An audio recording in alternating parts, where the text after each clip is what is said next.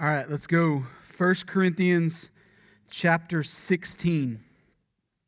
1 Corinthians chapter 16. If you uh, don't have a Bible, we will have the uh, text up on the screens behind me in just a little bit. Uh, we also have some physical Bibles scattered around the room, little racks beneath the seats. Uh, if you don't own a Bible of your very own, we would actually invite you to take that one home. And the reason for that is super simple. We believe that God uses His Word, full stop. That He uses His Word for a thousand different things, but the chief end that He uses His Word for is to reveal Himself to His people. I, I hope it's not like news to you, but we want you to know God. Like, we want you to actually know Him, revolve your life around Him, define the world you live in by your knowledge of Him and relationship with Him. And if the scriptures are what He uses to do that in you, like, like, start reading them. Like, that seems like a smart thing to do, right? And so if you don't have one, take that one. I'll call it a present and I'll call it the best part of my day. So, 1 Corinthians chapter 16. Uh, welcome to the very last week of our Corinthians series, guys. Some. I'm not sure how to read that. some of you are excited, some of you are like, finally. All right, so here's the deal. Uh, we have been walking through off and on uh, the letter that we call First Corinthians for exactly one year now. We started this thing the first week of October uh, last year. And so, because of the other things we built in, uh, it's week 29 for us in this series, but it's taken us a full year to get to this point. And so, we're going to knock out the rest of the letter this morning. Um, if you haven't been here, uh, 1 Corinthians is a letter written by the Apostle Paul to a young church in the Greek city of Corinth. It was written somewhere between 53 and 55 ish AD. Uh, and so, uh, a specific part of history. Um, this church is young, they're super bright, they're super talented, and what's worse is that they know it, all right? And so they're also super arrogant. Um, and so Paul loves them, he wants incredible good for them, uh, and so he presses in and engages them through their absolute nonsense. And um, sometimes, sometimes that engagement is a little, little, you know, a, a lot more subtle. But then sometimes it's not so subtle. Uh, sometimes the, he just kind of drops the kid's glo- kid gloves altogether and he just tells them, you know, in no uncertain terms, you're not as awesome as you think you are. But then there's also this kind of steady drumbeat all the way through the letter that is a little more subtle, that is a little more nuanced. And the overarching trajectory of that steady drumbeat, that, that, that thing that Paul consistently wants to bring them back to, is the reality that God's kingdom is built out to be intentionally upside down from all of the competing kingdoms on on the table. They don't look alike at all. They value different things. They exalt and lift up and celebrate different things. God's kingdom is wholly different. Our hearts have to be, must be changed in order to love God and love what God loves, in order to find entrance into this kingdom. And until that heart changes, it's just always going to feel awkward and unwanted. It's going to seem upside down, even, and maybe even contemptible at times. God's kingdom is intentionally upside down, but here's the thing even after hearts have been changed, like, can, can we be honest? Like, there, there's still lingering doubts buried deep down inside of us, right? It takes, takes a while to distance ourselves from the faulty logic of the kingdoms that we were born into. At least that's true for my heart. Maybe I'm alone in that. Maybe not. And so the questions that we've been training ourselves to ask whenever we you know find ourselves in these moments of dissonance these moments where we're not really sure we want to buy into the logic of god's kingdom where we're not really sure we want to trust that his promises are better and more fulfilling than the promises that we were pro- given uh, from these other kingdoms these other competing places. Uh, and so the, the, pro- the questions that we've been training ourselves disciplining ourselves to ask they all kind of revolve around whether or not we actually trust that god is smarter than us and stronger than us and better than us Right? In other words, is his kingdom beautiful? Is it true? Is it good? Does it have eternal value in a world that's quickly fading away? And if we can answer yes to those questions, then maybe the walls that we see in front of us that make us go, I don't know, sure I buy that. Maybe those walls are actually just hurdles, and we can jump over them and keep running. We can trust that God is who He says He is, and He's got it. And we can press on. And so we said early and often throughout this letter that, that we're not Corinth. Um, I don't know if you know this, but they got some problems. As we've read through this letter, some, a lot of those things have come up, and uh, we haven't even gotten to the second letter of Corinthians, and Paul brings some other new issues up there. And so we don't struggle with the same junk that Corinth did, and we certainly don't have the same chaotic nonsense going on in our church. But, but again, we've said early and often that the pathway to getting to Corinthian train wreck is not that far of a walk. It's not that far of a walk at all. In fact, we can find ourselves in that place way faster than we fear we could. So we've been kind of using this letter as a sort of compass. Remember week one, I brought a, an orienteering compass on the, on the, up on the stage. Uh, I, I was planning to bring it up here today, but I, I lost it. so picture in your head a year ago, there was an orienteering compass. It was awesome. so we said that we, we, we would try to use this letter as a, as a compass to kind of check our bearing because here's the deal getting off by one degree doesn't matter much on a, on, a week to week basis, but you do that over generations, you're going you're gonna miss your mark by a pretty good distance. And so we wanted to continually come back and, and reorient, continually come back and, and, and make sure that we're on the pathway that God would actually call us to walk on. And so we've been using this letter as a sort of a compass. And so we want to just discover the problems and fix the problems before we get too far down the road, right? And by God's grace, man, I think He's protected us, seriously protected us in a lot of ways from, from having too many uh oh moments. He's been really good to us. Again, maybe, maybe I'm the only one who sees that, but I, I know me, right? I think God has absolutely guarded us from some of the nonsense. But we got one more chapter to dig into. And so Paul's got some final things he wants to say. So, y'all ready to put this thing to bed? 1 Corinthians chapter 16, starting in verse 1.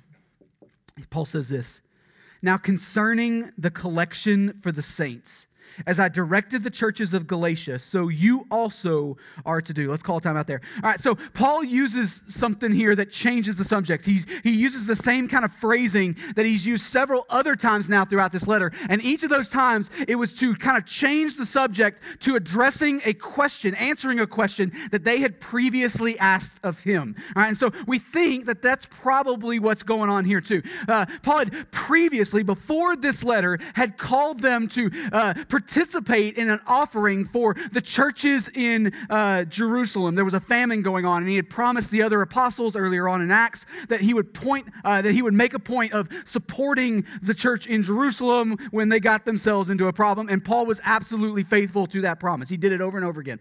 And so it seems here that the Corinthian church had a few questions about this offering, and now Paul is answering those questions verbatim. And I think we, we don't know exactly what the questions are, but I think think we can get a clue as to what the questions are based on how Paul answers those questions. And so, um, Paul makes the point here of saying that all of the churches in the province of Galatia were called to participate in the same offering. So why, why would he like make a special effort to point that out?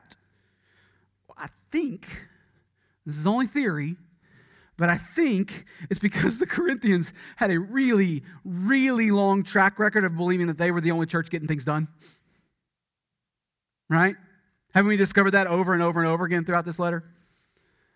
They had this kind of mindset that, that everybody needed to watch how they did things and learn some, th- some stuff, right?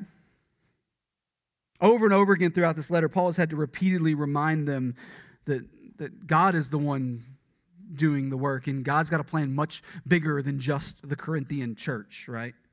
Much bigger than what they see right in front of them. They aren't the only church that God is using in a powerful way. They are part of a much larger, God focused, not Corinthian focused story. So Paul kind of calls them out here. I, I, but maybe he needs to call us out too. See, here's the deal. I, I think that this is a way that churches in our own day can sometimes get themselves in trouble.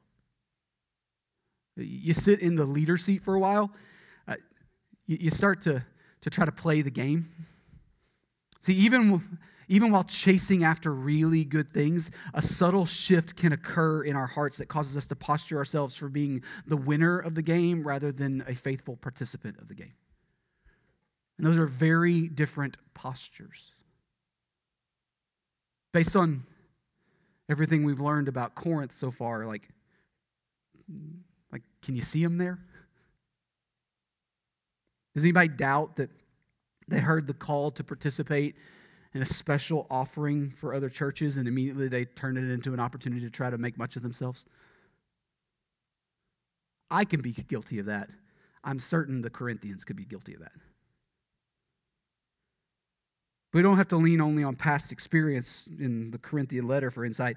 I think this is the reality that drives what Paul says next in verse 2. He says, On the first day of every week, each of you is to put something aside and store it up, as he may prosper, so that there will be no collecting when I come. And when I arrive, I will send those whom you accredit by letter to carry your gift to Jerusalem. If it seems advisable that I should go also, they will accompany me. All right, so we discussed this, uh, this text several months ago in our But Why series when we talked about why we take up an offering uh, when we gather together as a church on Sunday mornings. And we said then, we said then that we give lots of options, both uh, in service and online and all those kinds of things that we do. Uh, we give lots of different op- options because people need lots of different options based on where their heart is at when they're giving. Right? And so we want to kind of meet people where they are, and we want to create uh, uh, different categories that they can slot into based on where their specific heart needs to be giving. And so, uh, giving uh, uh, giving during the service is a really good option. It's a celebrative thing, right? And so it's this moment where people get to, to respond in worship by giving. But then there's also some people, and it's certainly not all the people who use the, the online stuff as, as an option. There's also some people who need to like get the eyes off of them, right? There's also some people who need to, to distance themselves from the moment of being seen putting something in the box. So we want to serve people that way. And we pointed to this text as an allowance, as an illustration of that position. There's a lot of grandstanding going on in the Corinthian church, and a big public offering, it's kind of an easy target for grandstanding, right? Anybody looking for an opportunity to draw attention to themselves, we're going to find it in that moment. So Paul tells them to get out in front of it, prevent the possibility by having someone, having everyone just kind of square off that offering privately the first day of each week. We would call that day Sunday. And by doing that, it'll all be handled when Paul shows up, and they won't have to worry about making a big show of anything. But not only do we see instruction as to how to handle the offering, but we also get some insight here into how they were to handle the money once the offering was taken. Paul says, I'll, I'll let you choose who the couriers are. People, people you uh, accredit, right? I'll let you choose who the couriers are. And if you want me to carry it, I'll bring your couriers with me. That's what he says. Hey, did you know that Paul has enemies? Ever come up? He's got some people who are just waiting around for him to make a misstep so they can accuse him of something and discredit him. You think that possibly, just maybe, it, it definitely doesn't play out this way in our own world, but do you think it possibly a misappropriation of an offering might be something that Paul's enemies are watching closely? And just like taking up the offering, Paul gets out in front of the folks who want to find reasons to turn it into a problem. And so Paul models a posture here that, that honestly we try to model ourselves in our own church. I, I, I don't mess with money here. In fact, I get nervous if you try to hand me something that's just supposed to go to the office. I, I don't want to touch it. Doesn't matter if people trust me. It doesn't matter if people think I'm competent to do the right thing. It opens a door for people who are looking for an open door. So I just, I, I get nervous. It's like, eh, give it to somebody else. so we put buffers in place. Sometimes those buffers may seem unnecessary. They may seem over the top. And yeah, in some ways they probably are, but sometimes they also just common sense, right? But either way, nobody gets to say anything. We guard people and we guard our church by putting some distance between specific leaders and dollar bills. Paul does the same thing all the way back in the first century. It's wise. We'll look at verse 5. Paul says, I will visit you after passing through Macedonia, for I intend to pass through Macedonia, and perhaps I will stay with you or even spend the winter, so that you may help me on my journey, wherever I go. Verse 7 For I do not want to see you now just in passing. I hope to spend some time with you, if the Lord permits. But I will stay in Ephesus until Pentecost, for a wide door for effective work has opened to me, and there are many adversaries. All right, so this paragraph probably doesn't make any sense at all if you are not up to speed on your first century political geography, right? Who's got that rolling around in the back of their head? What else could you possibly fill your head with? Like, isn't that something you just kind of stay up late at night digging into on, online? Your first century political geography? No? All right. Well, you know what that means then? We get to look at a map. Yeah, I got a map.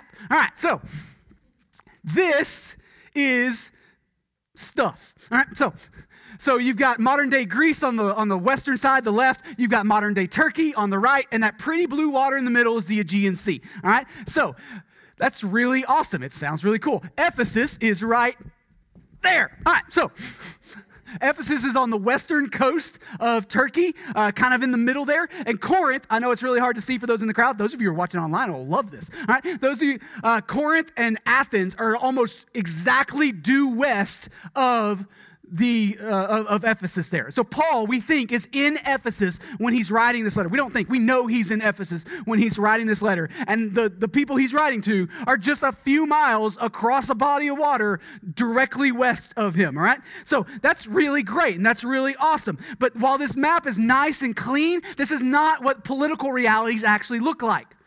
The Roman Empire is full of provinces subcategories. One of those uh, provinces is something you're very, very familiar with Judea, right? That's where the Gospels play out. That, that's all down south of the, the Ephesus stuff in the, in the modern day Turkey, right? And so those provinces uh, are, are ones, some that you've heard of before, some that you probably haven't, but like, like what do they look like? Well, I got another map. It's fancy. Let's see that one. Yeah. so refined. We do things so fancy here at Nashville Baptist. All right, so I quickly drew in uh, the provinces. If you have a map in your Bible, it probably looks something like that, but maybe a little different because I was in a hurry. All right, so in on the far western side of Turkey, all right, you have the region called Asia. All right, so uh, back early, early on in the Greek world, uh, they decided that um, everything to the the east of them across the Aegean Sea uh, would be just that eastward country over there, and the root of the word Asia Asia, the Greek root, it means towards the sun, towards the east. All right? And so it just got called Asia. And they didn't care what was over there, it was just all that stuff at the east. All right? And so the name kind of stuck. All right, so you got Asia, which is where a lot of churches that you've heard about come from, especially Ephesus, that's in Asia. And so at one point when Paul says all the churches of Asia have heard the gospel, that's the Asia he's talking about. He's not talking about Russia and China and all that. All right, so to the east of, Galatia, uh, of Asia, there's another region called Galatia. All right, and so you've heard of the, the letter to the the Galatians, those are letters to churches scattered across that region. It's not one church, it's a bunch of churches across the region of Galatia. All right? And so you got Asia, you got Galatia going up and around, you've got Bithynia and Thrace, and then going down the Greek peninsula, you've got Macedonia, and then Epirus, and then even further down, you've got Achaia, all the way at the southern tip of Greece. Some people pronounce it Achaia, some people pronounce it Achaia, some people prefer to, to dabble with the far more refined sounding Achaia. Good luck, all right? Which uh, all those options work, all right? Greeks, ancient Greeks is kind of a weird thing. Just go with what comes out of your mouth. I'm going to go with Achaia, all right? So, Paul says, Paul says that he is going to hang out in Ephesus, in Asia, until the Jewish holiday of Pentecost. All right? And so we learn about that in, in the Bible, right? The Jewish holiday of Pentecost. And then he's going to make his way towards uh, them in Corinth, in Achaia. All right? And so, uh, but he's like, like he, he's just not going to go straight there. He's going to go like the the longer route north and across and down. So why would he do that? Well, there's a couple of reasons. Because, um, like, like shortest distance from point A to point B is a straight line. Like, why wouldn't he just like get in a boat and sail across if he's due west? Well, it's because one, that water in between them, it's kind of dangerous. It's not exactly an easy place to sail. And if you're nervous about boats, and Paul's got reasons to be nervous about boats, you might choose to not go that route.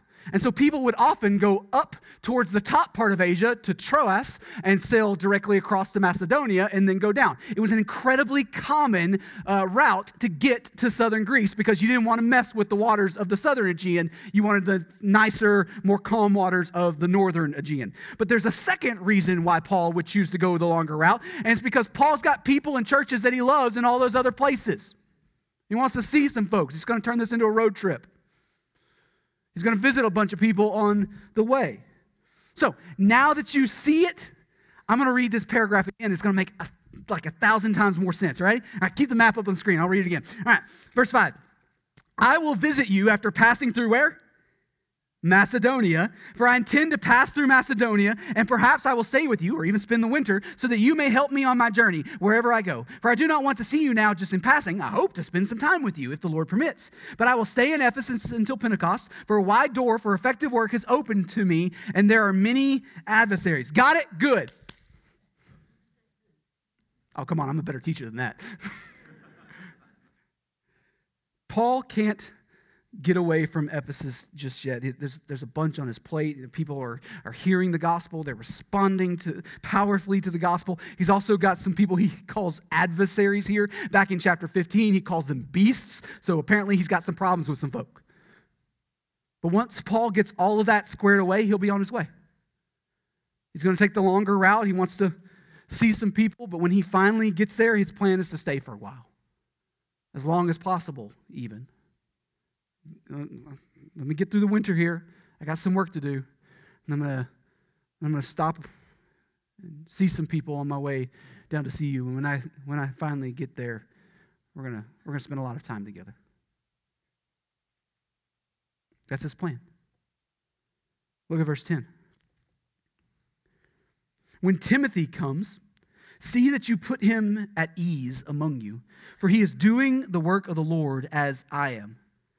So let no one despise him. Help him on his way in peace, that he may return to me, for I am expecting him with the brothers. All right, so back in chapter 4, Paul has already told them that he has sent Timothy their direction. Timothy is already on the way heading to, heading to Corinth. And so he should be there soon. The, the letter is probably going to beat him there because I guess mail in the first mid first century traveled faster than people. I don't know. But whatever. Paul has already sent Timothy, and the letter is supposed to get there before him. But in Acts 19, we learn that Timothy is accompanied by a guy named Erastus. All right? And so there's these two guys traveling by boat. I don't know if they're taking the, the, the, dangerous route or the longer route or an even longer route that we haven't heard about. Whatever it is, they'll eventually get there. But when they get there, Paul says that they are to be warmly greeted and provided for. But not just warmly greeted and provided for, they are to be listened to, respected, and protected, even.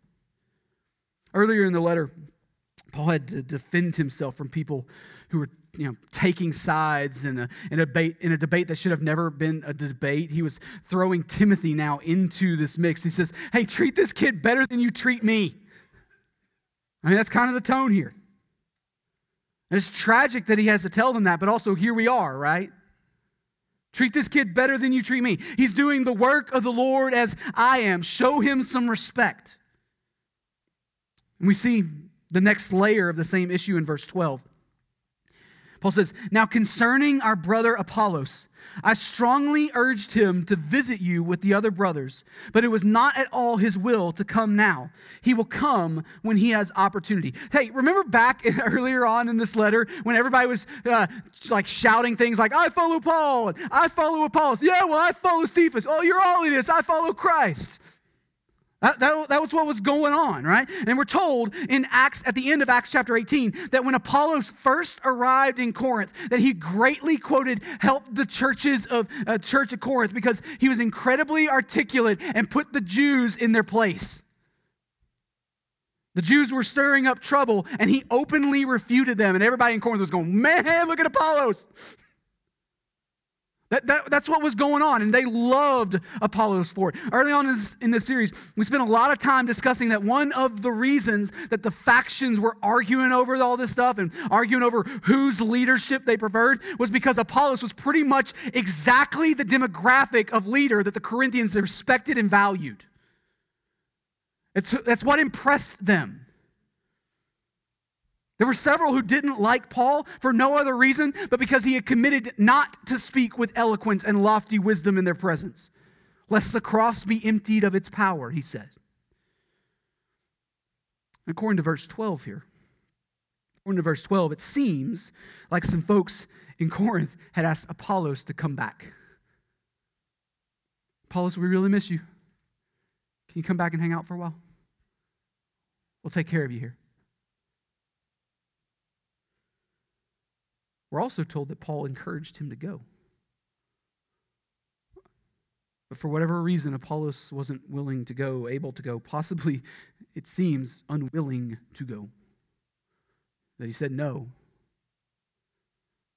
This is yet another example in this letter that shows us that the factions were just pure, utter nonsense absolute nonsense. The immature in Corinth were constantly trying to pit Paul and Apollos and other leaders against each other. They tried to make them enemies, but apparently that's not how they thought of each other. Seems like they hung out together outside of Corinth. They were, they were friends on the same gospel team. They weren't enemies, they were partners. Just goes to show that pettiness produces conflict, not the other way around. Conflict doesn't produce pettiness. Pettiness produces conflict, which, which I think is the catalyst for what Paul says next. It's another one of those kid gloves come off kind of moments in verse 13. Be watchful, stand firm in the faith, Act like men. Be strong. Let all that you do be done in love. Hey, there is not another phrase in the English language that can sober a guy up and call him to pay attention to what he's doing, like the phrase, act like a man. Anybody ever been on the receiving end of one of those? I have. It wasn't a fun moment for me. It was a moment I needed. It was definitely a moment I needed. You ever, you ever had a, an older guy pull you aside and say, hey, boy, let's chat? If you haven't been on the receiving end of one of those conversations, I bet you're long overdue for one. I mean, I'm just being honest. I think every young man needs one of those conversations, maybe more than a couple. Let's get some things figured out now. But that's the tone here from Paul. That's, that's where he's pushing them to. Paul's like, enough of this. I, I'm done with the nonsense. Let's get some things settled. Be watchful. Stand firm. Do everything in love. You handle those things like you're supposed to handle those things, and a lot of your problems are going to go away, Corinth. You're going to fix a lot of the nonsense. And that's really kind of the key, I think, to everything that's going wrong in the Corinthian church. Like if they had watched their theology better, if they had stood under the pressure when, when everybody else was running the other direction, the, the pressure of the culture around them, if they had loved and served others rather than seeking to be loved and served by others, Paul probably wouldn't be writing them this letter right now. Right? They'd be a healthy church. So the obvious question to arise out of that is well, why don't they do all that stuff then? I mean, is it easy as, as easy as you know, trying a little harder? Is it as simple as waiting around for someone to show them the way? Things are going to be chaotic until Paul shows up and fixes all their problems for them. I think I think this is one of those moments where the king of the upside down kingdom has got to change and work on your heart before the upside down values of his kingdom will make any sense. The kind of things that Paul is calling the Corinthians to here, it takes a heart that's been changed.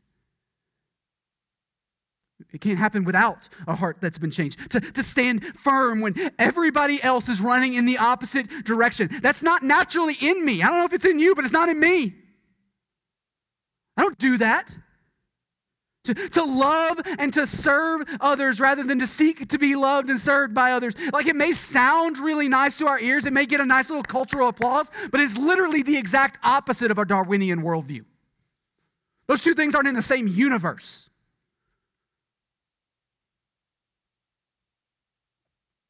And so, a heart must, must be changed to love God and love what God loves. So, how does, that mean that those running around in Corinth aren't Christians? That their heart hadn't been changed?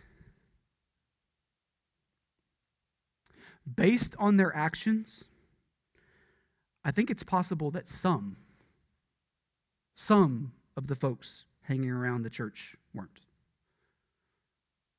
But that's not just a Corinthian thing, that's an everywhere thing.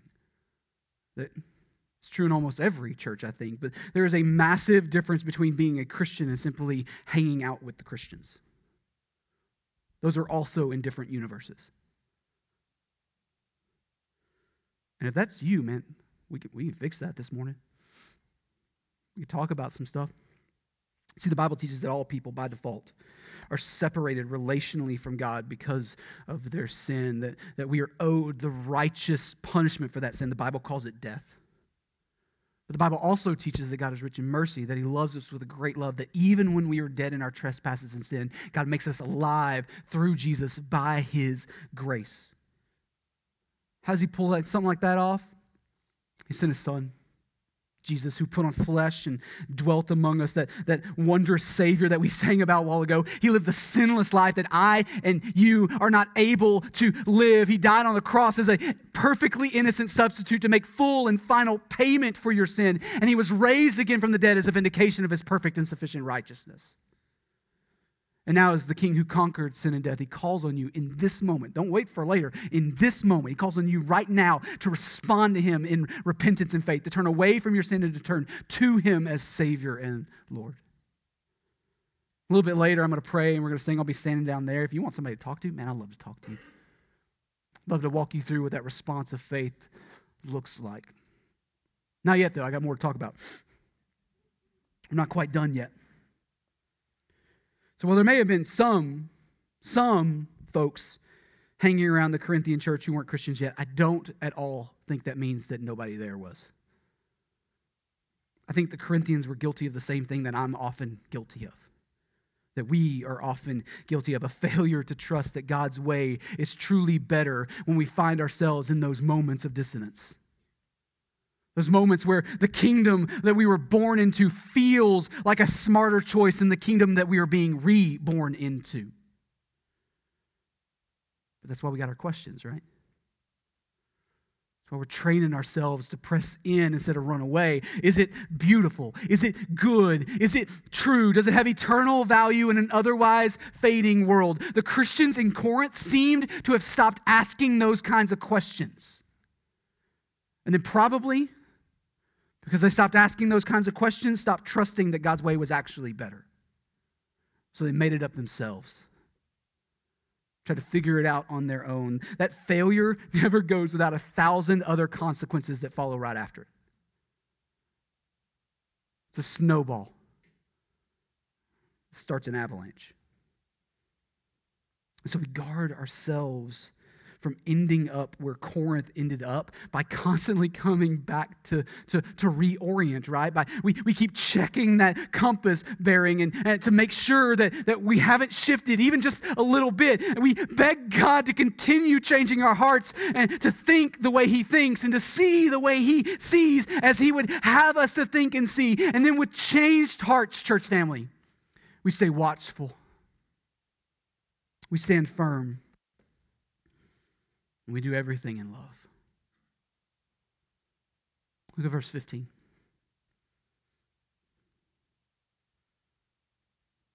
Now I urge you, brothers. You know that the household of Stephanas were, were the first converts in Achaia, and they have devoted themselves to the service of the saints.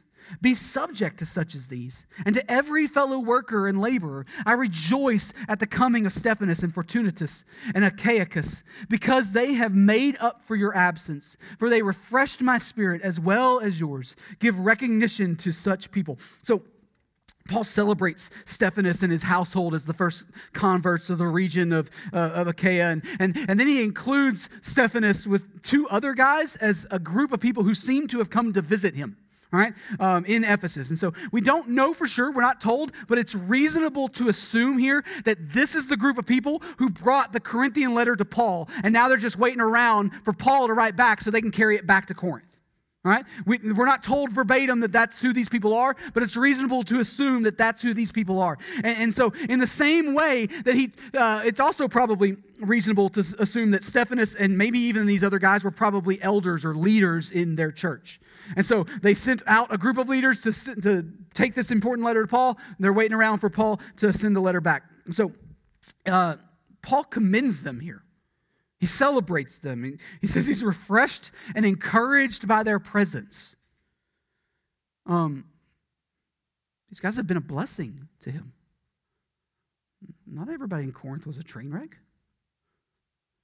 Seems like there were some good things going on.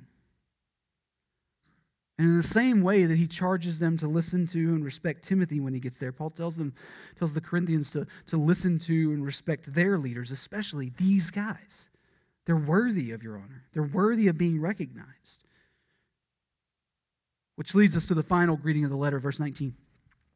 The churches of Asia, not the whole continent of Asia, but the yeah, now you know your geography, right? Yeah. All right. The churches of Asia send you greetings. Aquila and Prisca, together with the church in their house, send you hearty greetings in the Lord. Uh, Prisca is another way of pronouncing Priscilla. And so if you spent much time in church, uh, then you're familiar with a couple, uh, Priscilla and Aquila. Uh, they were a married couple uh, that traveled alongside of Paul, in addition to Paul, uh, worked alongside him in a lot of places. Paul sent them other places, and churches often formed in their houses. and so they were also in Corinth for a while. And so they everybody receiving this letter probably knows who Priscilla and Aquila are. They say hi. All right. So, verse 20. All the brothers send you greetings. Greet one another with a holy kiss. Unless it's a global pandemic, right? That's the case, probably a hearty, Christ like air high five. same, same thing. All right, verse 21. I, Paul, write this greeting with my own hand. Let's call time out there. All right, so it was quite vogue during this part of history to dictate letters uh, to a professional scribe, especially letters like this one. Uh, not only was penmanship an important thing in that culture, but we're also pretty sure that Paul had significant sight and nerve problems uh, develop more and more later on in life. You just couldn't take that many beatings and not have it affect some long term things in you. All right? And so Paul, Paul's health got worse and worse and worse and worse throughout his life. So the, the later that Paul's letters get, the less often he was the one writing it down. All right? And so here it seems that he yanks the pen out of the scribe's hand. He says, I'm going to do this part myself. I got some things I want to say. So what does he say? Verse 21. I, Paul, write this greeting with my own hand. If anyone has no love for the Lord, let him be accursed. Our Lord come. The grace of the Lord Jesus be with you. My love be with you all in Christ Jesus. Amen. All right, so I know it sounds harsh. I'm fully aware of that. But Paul speaks here with an incredibly clear apostolic authority. He says if someone claims to be a Christian but is rejecting the lordship of Christ, they're not a Christian. They're not. They're accursed. And then he writes an exclamation in another language. He says, Our Lord come. Paul switches from writing in Greek to writing in Aramaic. Well, that seems weird. Why would he do that? He uses a phrase that had become a, a common prayer in the early church, Maranatha. If you've been doing the church thing for a while, you have likely come across the word Maranatha. What's interesting about that word is that there's two ways to break it apart based on what you're trying to say. You can either say Maranatha, which means uh, it's a celebration that the Lord has already come, or you can say Maranatha, and it's a pleading for the Lord to come soon. Paul uses the second one here Maranatha.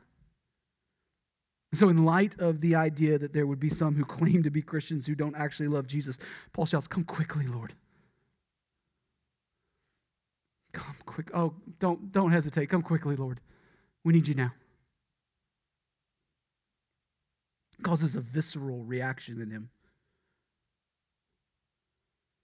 But notice that Paul follows up that reaction with a word of grace and peace. What does he say? He says, My love be with you all. In a letter that is overflowing with rebuke. like let's be honest reading this in our culture it's going to feel like it comes out of nowhere to anybody operating on something other than a biblical worldview what do you mean paul loves them are you kidding me look at everything he said I don't know if you noticed this, but we live in a world that, that thinks that for love to be real, it's got to be completely void of criticism. Otherwise, it's just some form of a power play, right? A selfish attempt to retain control. Know, maybe I'm the only person that's come across that in our world. But Paul's rebukes are not birthed out of hatred here. They're, they're not even birthed out of frustration. They're birthed out of a deep and abiding, a true godly love for them. It's precisely because of Paul's love for them that he presses in and engages like he does. It's precisely because of Paul's love for them that he chases them down with the things that they desperately need to hear. Out of all the countercultural things that we've seen in this letter, this one may honestly be the most countercultural. Real love is never complacent. Never. It never settles because, you know, it's just too costly right now. It's not what real love does. It spins all of itself for the sake of the beloved. It extends itself at great personal risk to serve another. Paul had that kind of love for the Corinthian church. That's why he's still writing. That's why he's planning to get there whenever he can. Oh, may we have that kind of love for each other. May we have that kind of love for each other.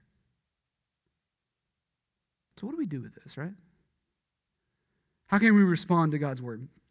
This text and man, even the, the entirety of this letter. How can we respond to, to god's word? Like if you're here this morning and you're already a follower of jesus uh, our response is the same as it is every single week. We repent of sin and we lean into what god is revealing about himself in the text right? That's that's our role. And this week i think he's showing us that he's got a much much bigger plan for his kingdom than what we likely see in front of us especially here in nashua Our job is to walk in simple obedience to what He's called us to walk in. And then we give Him the glory when it goes well. The Corinthians didn't understand that. They kept trying to grab at glory. They kept trying to grab at acclaim. They kept trying to grab at attention and respect, and that wasn't their job. It's not ours either. It's to play our role well. I'll be honest, that's not an easy thing for me. I, I want to be, at least I tend to want to be the celebrated piece of what God is doing. Definitely alone in that one. But God is good. And He pursues us even when we don't get it yet. I don't know about you, but I need that from Him. Because a lot of times I don't get it yet. In a second, I'm going to pray and we're going to sing. That's a time when we, we set aside to respond to whatever God might be stirring in our hearts, a specific moment to, to slow down and process instead of rushing on to, to, to the next thing. We're going to give you that in just a second. But listen, what if you're here this morning and you're not a follower of Jesus yet? Let's fix that now. Don't wait, let's do it. You can respond to Jesus this morning by meeting Jesus. I'm going to pray and we're going to sing. I'll be down here if you want to talk. Let's do that. Whoever you are however God is calling you to respond to his word, let's respond together as a church family right now. Father, you're good to us. Thank you for the scriptures. Thank you for a letter to a, a church that couldn't get it figured out.